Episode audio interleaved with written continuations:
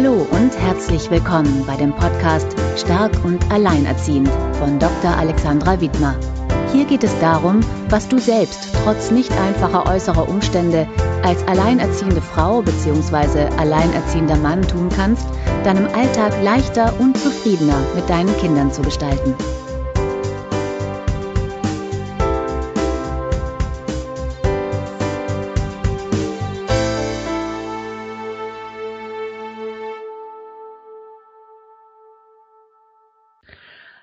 Hallo und herzlich willkommen bei www.starkundalleinerziehend.de von und mit Alexandra Wittmer.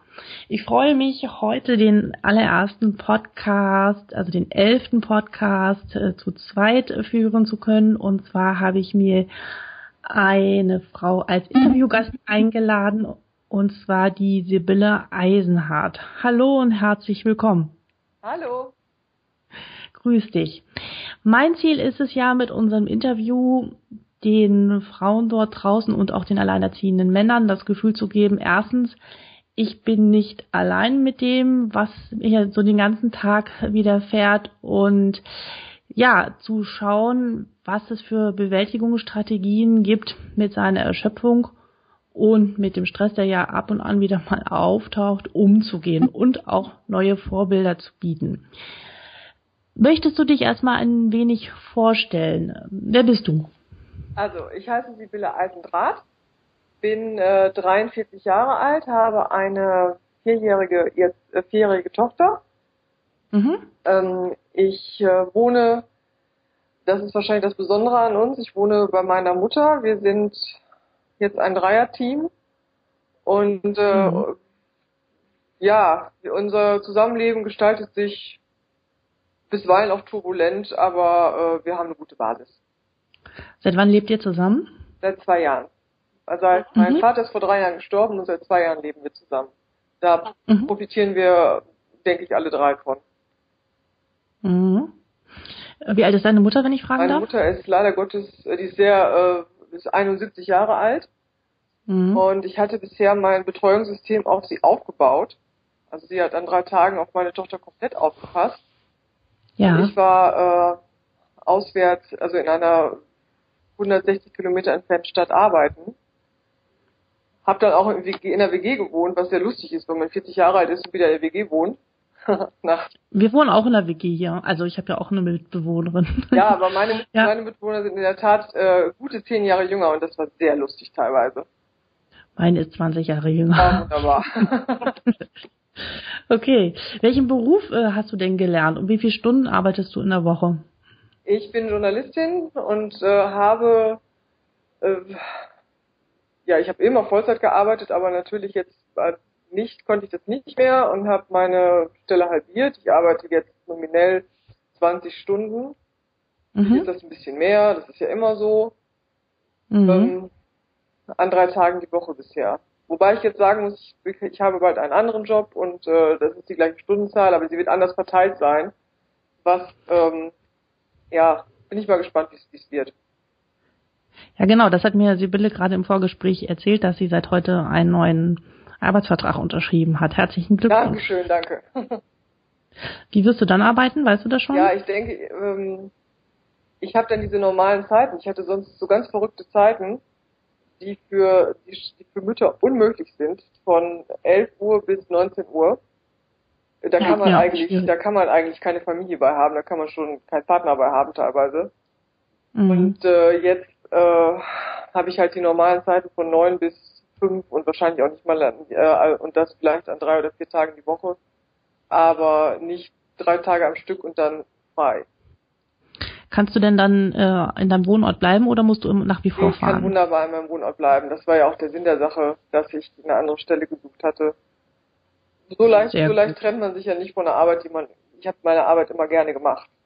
Mhm. Und das finde ich, ich finde es unheimlich wichtig, dass man, dass man irgendwas arbeitet, was auch Spaß macht und in erster Linie was einen erfüllt und in zweiter Linie natürlich Geld bringt, klar.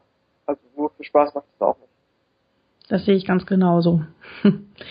ähm, seit wann bist du denn eigentlich alleinerziehend? Ich bin von Anfang an alleinerziehend gewesen. Das war natürlich nicht so geplant mhm. hat sich schon in der Schwangerschaft herausgestellt, dass äh, ich wohl alleinerziehend sein werde und zwar vollkommen. Also ich habe auch nicht das, was viele andere Alleinerziehende haben, dass ich äh, Väterwochenenden habe oder mich absprechen muss oder so. Das, das ist, äh, das sehe ich teilweise auch als Vorteil. Aber ja. ich bin natürlich komplett alleine verantwortlich. Der Vater hält sich, äh, hält sich da raus. Er wollte, ich habe eine Tochter, ich wollte, der wollte die Kleine nicht einmal kennenlernen. Mhm. Das ist mhm. seine Entscheidung und das ist, äh, es ist wie es ist. Ja, wie viel Zeit oder auch so eine Frage, also du hast eine vierjährige Tochter und wie oft hast du denn mal so einen Tag, so einen kompletten Tag für dich oder einen ganzen Abend für dich? Wie oft kommt das vor? An dem ich machen kann, was ich will, ohne äh, genau. wie. Also ich, ich arbeite entweder, mhm. dann habe ich natürlich, äh, da ich ja auswärts gearbeitet habe, hatte ich den Abend frei. Einen Abend in der Woche hatte ich frei. Mhm. Äh, aber da das in einer Stadt war, in der ich ja schon meine paar, paar Kollegen und meine WG-Mitbewohner kannte, aber sonst keinen Freundeskreis hatte, konnte ich das gar nicht so nutzen, äh, dass ich richtig, dass ich richtig frei habe. Nie. Aber ich muss dazu sagen, ich habe das große, große, große Glück, dass natürlich meine Mutter da ist. Ähm, ja. Und wenn ich dann tatsächlich mal ausgehe, was ich hin und wieder auch mal tue, dann muss ich nicht daheim sein wie andere, die den Babysitter ablösen müssen oder sowas. Da weiß ich, bessere Hände, in besseren Händen kann meine Tochter nicht sein. Okay, aber es ist so, dass durchaus deine Mutter dann sagt, komm, ja, ja. Äh, Sibylle, geh raus, mach, mach. Äh, hab deinen Spaß ja, ich, und äh, ich pass auf. schiebt mich manchmal sogar vor die Tür. Das muss ich. Die schiebt Ja, die sagt, jetzt geh doch mal gut. raus, jetzt machen wir was. Das, das macht sie schon. Sehr gut. Kennst du eigentlich deine wichtigsten Stressverstärker, die dich hindern, wieder mehr zu deinen Kräften zu kommen und an dich zu glauben? Ich sag dir mal die Auswahl von den Stressverstärkern, die die meisten Menschen haben. Also Nummer eins ist, ich muss stark sein. Nummer zwei ist, ich kann das nicht. Nummer drei ist, ich muss alles perfekt machen. Nummer vier ist, ich muss beliebt sein. Nummer fünf ist, ich brauche Kontrolle und der letzte ist, ich bin verantwortlich. Welcher Stressverstärker trifft am ehesten auf dich zu? Am ehesten trifft zu, ich bin verantwortlich beziehungsweise ich muss stark sein. Also ich muss stark sein und ich bin verantwortlich. Ja. Hm, welcher ist noch stärker von den beiden? Ich bin verantwortlich. Ich bin verantwortlich. Hm. Was ist dieser, was ist der Vorteil an diesem Stressverstärker? Ja, er treibt mich auf jeden Fall an. Er treibt mich an, ähm, mein Leben gut sortiert zu halten. Ja. Nicht, nicht nachzulassen. Ähm, mhm. Ich habe, ich, was ich auf keinen Fall zu groß werden lassen darf, ist der Gedanke, dass, äh, dass mir nichts passieren darf. Weil meine Tochter dann tatsächlich alleine in der Welt steht. Ich habe keine Geschwister. Ich habe, ja. ich habe gute Freunde und ich habe, ähm, ich habe auch eine eine Verwandtschaft, aber das sind alles der, als ältere Menschen. Äh, so ist es nicht. Aber ich, äh, mein Vater ist tot. Der Vater meiner Tochter äh, möchte nicht. Der wäre ein Fremder. Und meine ja. Mutter ist, meine Mutter ist über 70. Mhm. Sollte, sollte mir was passieren, ähm, weiß ich nicht, was, weiß ich nicht, was passiert. Also weiß ich, wie es mit mhm. meiner Tochter weitergeht. Mhm. Und äh, das, das macht mir, das macht mir manchmal sehr, sehr große Angst. Ja, das, das ist das eine, ich wo ich sagen, gut verstehen. ja, das ist das eine, wo ich sagen würde, ich bin verantwortlich. Und das zweite ist, äh, ich bin ja auch im Alltag für alles verantwortlich. Entscheidungen, die ich treffe, haben auf, nicht nur auf meine Mutter, sondern auch vor, vor allen Dingen auf meine Tochter äh, große Auswirkungen. Da denke ich ja auch ja. manchmal, ich mache das alles richtig, ist das überhaupt richtig, was ich mache, äh, müsste ich nicht wieder besseren Wissens Kontakt aufnehmen, müsste ich nicht äh, dieses oder jenes tun, müsste ich mehr da sein, müsste ich, äh, ich, man, ich meine, ich müsste viele Dinge machen. Ja, man fühlt sich oft zerrissen. Ja. Ja. Ja. Genau, und dann kommt dieses Gefühl oder dieser Gedanke, ich bin verantwortlich und dann kann das zu so einer negativen Gedankenspirale werden, wo man wirklich aufpassen darf, dass man die irgendwie bremst. Ja, ja. ich habe auch, den, ich hab auch die große Angst, was ist, wenn ich äh, meine Arbeit verliere oder nicht mehr ausüben kann. Mhm. Denn, äh, ich muss, äh, eine Sache muss ich loben, ich kriege Unterhalt, aber das weiß ja auch jeder, dass das, äh, dass das gut ist, aber man kann davon keinen Monat leben. Nee, genau. das stimmt. Absolut nicht. Ach. Ja. Was ist der Nachteil? Also du hast ja jetzt schon einiges aufgezählt. Was ist der Nachteil an diesem Stressverstärker? Ich bin für alles verantwortlich. Was hat das für Auswirkungen auf dein Leben? Ja, es, es, es macht mich Angst. Es macht mir Angst und äh, Angst lähmt mich, kann äh, kann mich lähmen. Das ist, äh, dass ich manchmal ganz verzweifelt bin im ähm, im Großen, manchmal aber auch, ja. wenn mir, wenn ich einen das hat gar nichts mit meiner Situation als Alleinerziehende zu tun. Wenn ich das Gefühl habe, die, den Berg Arbeit, den ich vor mir habe, kann ich im Grunde gar nicht schaffen und schon gar nicht in der Zeit, in der ich sollte, dann werde ich, ja. dann werde ich ganz furchtbar nervös und äh, fahrig, mache Fehler, die, die nicht nötig gewesen wären und äh, komme richtig, komme richtig in Stress. Und da, äh, da muss ich sehr aufpassen. Da klingt so ein bisschen raus, dass dieser Stressverstärker, ich muss alles perfekt machen, auch ein bisschen mit hineinspielt. Ja, Kann das sein? es muss perfekt sein, aber ich habe, äh, ich habe für mich entschlossen, dass, äh, dass, ich, dass es ohnehin keine Perfektion gibt und dass Perfektion nichts ist, was ich anstreben muss. Genau, sehr gut. Ich sage immer, die äh, 60, 70 Prozent sind die 900 und äh, danach lebe ich auch. ja. Ich habe okay. gelesen, es reicht, äh, man muss keine perfekte Mutter sein, es reicht eine okaye Mutter zu sein und das hält es hoch. So gut, sehr gut, ja. habe ich noch gar nicht gehört. Wie wirkt sich denn dieser Stressverstärker, also dieser Gedanke, ich bin verantwortlich oder ähm, ich äh, muss stark sein, auf dein Kind aus? Hat das einen Einfluss? Was glaubst du? Ja, ich habe ein bisschen den Anspruch an mich, eine, äh, eine fröhliche Mutter zu sein, zu der man kommen kann, wenn man was hat und äh, offene Arme und weichen Schoß und sowas. Ähm, aber wenn ich natürlich, wenn ich selber unter Druck stehe, dann bin ich ja kein freundlicher Mensch mehr. Und dann, genau. äh, dann schnauze ich meine Tochter Stunden mehr an, als ich es verdient hätte oder dass ich es überhaupt tun sollte. Und ähm, darauf, das wirkt sich schon auf sie aus. Ich glaube auch, dass sie, ähm, dass sie merkt, dass wir, das auch schon mit ihren vier Jahren merkt, dass wir so einen wunden, wenn man das so sagen möchte, so einen wunden Punkt haben. Ja. Den, den, den erspürt sie langsam. Ich, äh, ich weiß, dass weil meine, meine Mutter oft davon redet, dass sie von Papa redet. Das tut sie bei mir nicht. Und sie hat auch schon zu, meiner Mutter gesagt, äh, sagt Mama das nicht. Das hat mich geschreckt, okay. weil eigentlich äh, wollte ich ja immer diejenige sein, wo meine Tochter, zu der meine Tochter kommen kann und alles erzählen kann. Hm. Okay. Wie wirkt sich das auf deine restliche Familie aus, also oder auch auf Freunde? Dieser Gedanke, ich bin verantwortlich, hat das dazu geführt in der Vergangenheit, dass du dich ja, von Freunden abgewandt hast oder neue Freunde gefunden hast, äh, dein Freundeskreis sich verändert hat? Wie ist das? mein Freundeskreis hat sich äh, wenig verändert. Ich glaube nicht, dass mein, äh, dass äh, meine jetzige Lebensform damit zu tun hat, dass sich Freunde abgewendet haben. Äh, das ist ja besonders. Mhm. Ich kann mein, ich kann meinen Freundeskreis eigentlich loben.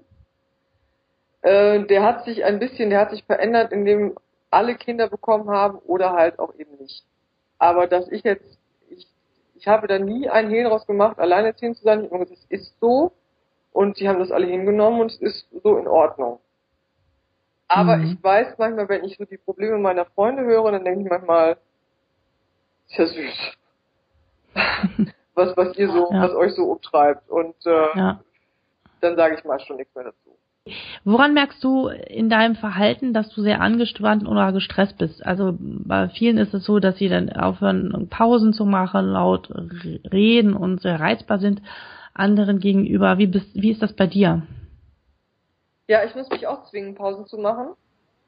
Mhm. Also ich weiß, dass es gut ist, wenn ich jetzt im Büro sitze und denke, ich ist hier alles gar nicht zu schaffen.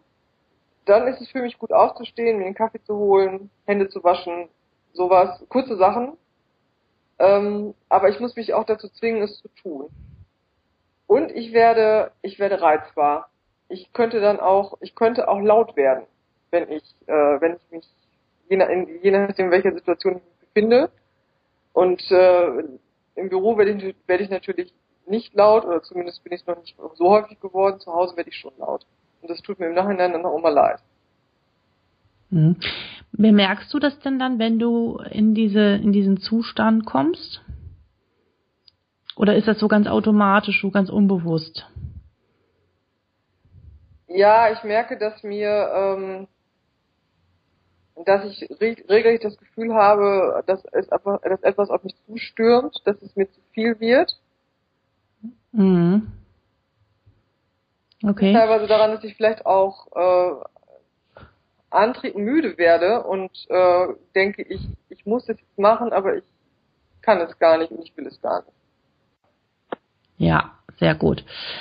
Okay, also wenn das so ist, dass du weniger Pausen machst und ähm, so angespannt bist, du hast gesagt, dann holst du dir einen Kaffee. Was tust du noch dagegen, wenn du wirklich so merkst, okay, jetzt ist irgendwie, ist das fast am Überlaufen?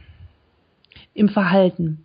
Was machst du dann anders oder wie versuchst du bislang dagegen anzusteuern? Dann versuche ich, den großen Berg, der zu bewältigen ist, in kleine Teile zu, fassen. Und zu sagen, ich mache jetzt mal eins, eine Sache nach der anderen, eins nach dem anderen. Ich kann nicht alles auf einmal machen. Ich mache jetzt erstmal, ich fange vielleicht mit was Leichtem an, dann habe ich schon mal was geschafft und dann geht es Stück für Stück weiter. Das hat mir schon oft geholfen. Ja, sehr gut. Das ist ganz egal bei was. Das ist egal, ob es bei der Arbeit ist oder ob es äh, vielleicht auch beim Joggen oder so ist. Mhm.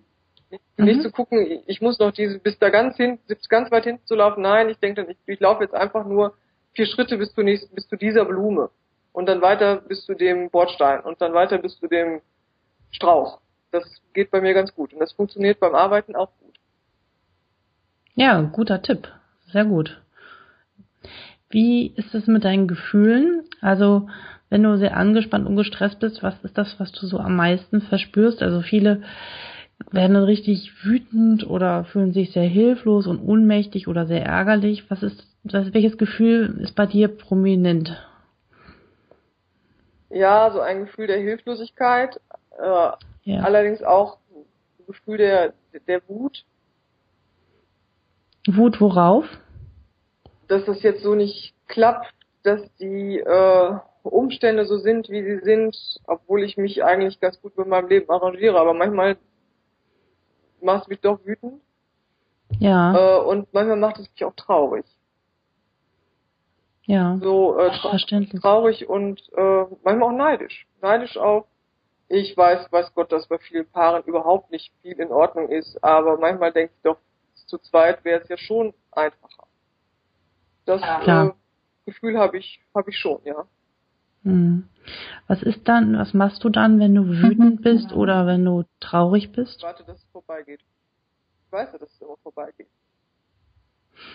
Und was, ja, es, irgendwann geht es vorbei, das ist bei Gefühlen immer so. Also kein Gefühl bleibt, das ist eine ganz wichtige Erkenntnis, ähm, sondern vergeht nach einer Zeit. Wie lange dauert das bei dir ungefähr, bis sozusagen so ein heftiges Gefühl vergeht? Das kann manchmal, Bleibt, das kann sehr lange dauern. Wenn es sowas ist wie Liebeskummer, der ja nun mal leider vorkommt, dann dauert es oft lange. Wenn es ist, wenn es eine, äh,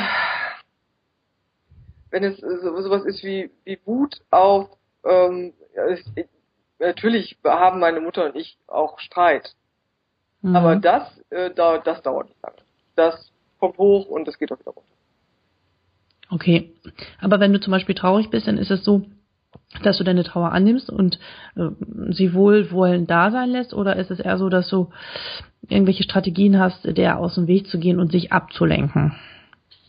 Nein, ich versuche mich dann schon abzulenken. Aber das Ablenken ist bei mir auch ein Weg, ähm, mit Trauer fertig zu werden. Es mag nicht immer funktionieren. Also manchmal macht es auch, meist auch, macht es auch nicht, nein, Verzeihung. Manchmal kann es auch nur eine Verdrängung sein. Aber äh, ich versuche schon schlechte Gefühle nicht zu groß werden zu lassen, um mich nicht darin zu verlieren, sondern nach, wenn es in der, wenn es möglich ist, nach vorne zu schauen. Und ich habe auch, ich habe eine, glaube ich, ein, eine ganz gute Fähigkeit. Ich denke oft, ach so schlimm ist doch gar nicht. Mhm. Es könnte auch schlimmer sein. Das, mhm. das denke ich oft. Ähm, wobei kommst du eigentlich wirklich zur Ruhe? Also ich meine damit jetzt nicht vorm PC sitzen, bei Facebook surfen oder Fernsehen schauen. Gibt es irgendwelche Entspannungstechniken oder irgendetwas, wo du wirklich sagst, boah, das tut mir richtig gut? Ich habe in der, äh, was bei mir nicht funktioniert, ist sowas Klassisches wie äh, autogenes Training oder sowas. Das habe ich in der Mutter-Kind-Kur nochmal wieder mal kennengelernt, habe wieder mal entschieden, nein, das ist, das ist für mich eigentlich nur langweilig. Mhm. Ähm, was bei mir aber gut funktioniert, ist äh, einfach rauszugehen, an die frische Luft zu gehen. Funktioniert, wenn ich mir wirklich was Gutes tun will, dann dann gehe ich in die Sauna. Leider, leider viel zu selten. Kannst du uns ein Buch, eine Internetseite oder irgendein Tool nennen, was dir hilft, wieder Energie und Kraft zu bekommen? Ein bestimmtes Tool habe ich dafür nicht. Ich ziehe schon Kraft durch, durch gute Bücher. Dadurch, dass man mal in eine andere Welt äh, hineinschauen darf. Mhm. Aber ich kann nicht sagen, dass ich jetzt äh, immer wieder ein bestimmtes Buch lesen würde oder auf eine bestimmte Internetseite äh, schauen würde, um damit es mir besser geht. Das kann ich so nicht. Das kann ich nicht für mich behaupten. Kannst du uns ein Buch nennen, was du gut findest? Nee, dafür habe ich schon viel zu viel. Nee, kann ich nicht. Ich habe äh, so im, im, momentan kein Lieblingsbuch und ich müsste, okay. ich müsste auch mehr lesen, ehrlich gesagt. Okay. Einer der wichtigsten schützenden Faktoren für einen Burnout ist ja, Hilfe von anderen Menschen anzunehmen und äh, sich mit seinen eigenen Wünschen und Bedürfnissen, also deinen eigenen Wünschen und Bedürfnissen zu zeigen. Wie gehst du damit um und was kann sich da noch verbessern? Also erstmal kann ich, nehme ich ja schon die Hilfe meiner Mutter an, was seinen Preis hat, aber den Preis zahle ich gerne.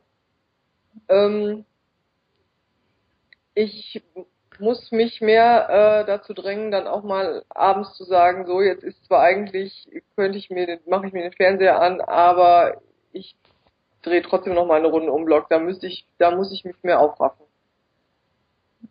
Und ich, äh, ich werde mich auch mehr aufraffen. Ich hoffe, dass jetzt dadurch, dass durch den neuen Job sich vieles in meiner Lebenssituation verändern wird, dass ich da wieder äh, die Gelegenheit bekomme, regelmäßigen Sport zu machen oder ähnliches. Also du wirst regelmäßig Sport machen? Was machst du? Ach, ganz normale. Ich gehe gerne in Fitnesskurse, ich, äh, ich laufe gerne. Ich, ja. ich gehe auch gerne schwimmen, nichts Besonderes. Und ich bin auch in nichts mhm. gut. Ich mache es nur so für mich. Was möchtest du in Zukunft verändern? Was ist dein Ziel, um wieder mehr Energie und Kraft in dir zu spüren? Also sowohl beruflich als auch privat, was, was äh, schwebt dir so vor Augen? Ich hoffe, wenn ich jetzt einen anderen Tagesablauf, einen anderen Wochenablauf, der Tagesablauf ist nicht mehr so wichtig, der Wochenablauf ist wichtig, dass ich ähm, dadurch auch mal mehr Zeit für mich habe, mit einem weniger schlechten Gewissen äh, auch mal Dinge machen kann, die mir Spaß machen.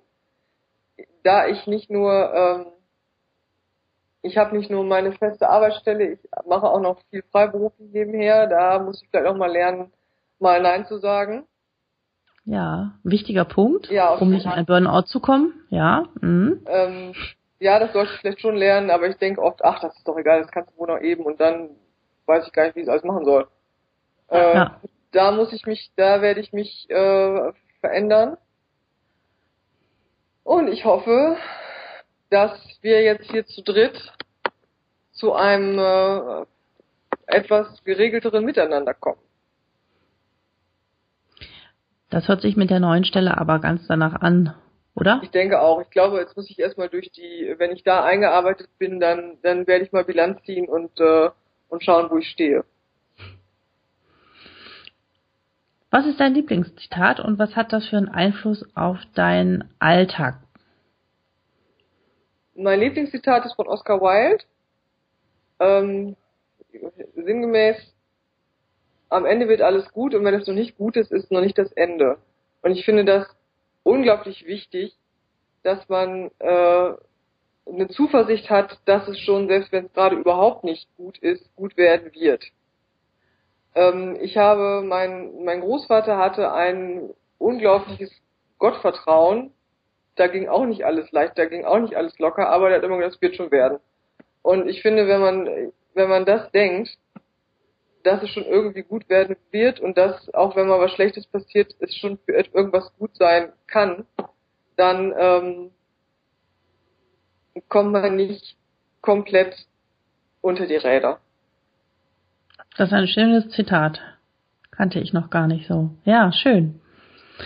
Du hast auch eine eigene äh, Webseite, einen eigenen Blog und ich würde mich sehr freuen, wenn du den hier nochmal unseren Hörerinnen und Hörern vorstellst, damit sie deine Seite besuchen können und du uns vielleicht auch erzählst, wen du damit erreichen möchtest und ja, vielleicht auch was dein Ziel mit deinem Blog ist.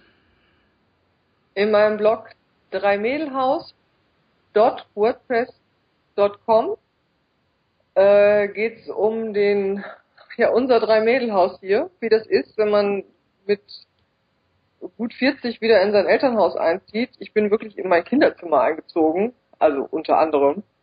Und äh, ich finde, dass das gar nicht mal so eine Individuallösung ist, weil ich glaube, dass viele um die 40 äh, vor der Frage stehen, wie mache ich das mit meinen Eltern, lasse ich die jetzt alleine. Ähm, und zurzeit haben wir es noch so, dass wir natürlich alle drei sehr voneinander profitieren. Und bei uns passieren auch viele lustige Dinge.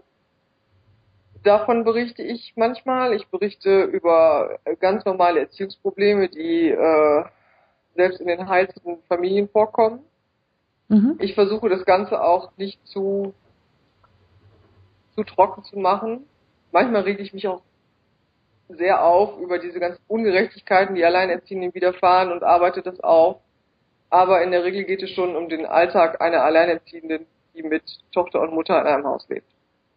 Ja, sehr schön. Ich kann euch wärmstens diesen Blog empfehlen. Schaut vorbei auf der dreimädelshaus.wordpress.com. Richtig? Dreimädelhaus ohne S. Okay, Dreimädelhaus. Okay. Vielen, vielen Dank, Sibylle, dass du mein erster Interviewpartnerin, Partnerin hier bei Stark und Alleinerziehend gewesen bist. Wenn euch dieses Interview gefallen hat, dann freue ich mich über eine positive Bewertung bei iTunes. Wenn ihr mehr von mir und meiner Arbeit erfahren wollt, dann tragt euch gerne in den Newsletter auf meiner Webseite www.starkundalleinerziehend ein. Und wenn du auch Lust hast, mal bei mir als Interviewpartner teilzunehmen, dann schreibe mir doch gerne eine E-Mail unter info stark und alleinerziehen.de und dann melde ich mich bei dir zurück. Alles Gute, Sibylle, und wir hören und sehen uns. Alles klar. Alles Gute. Tschüss. Tschüss.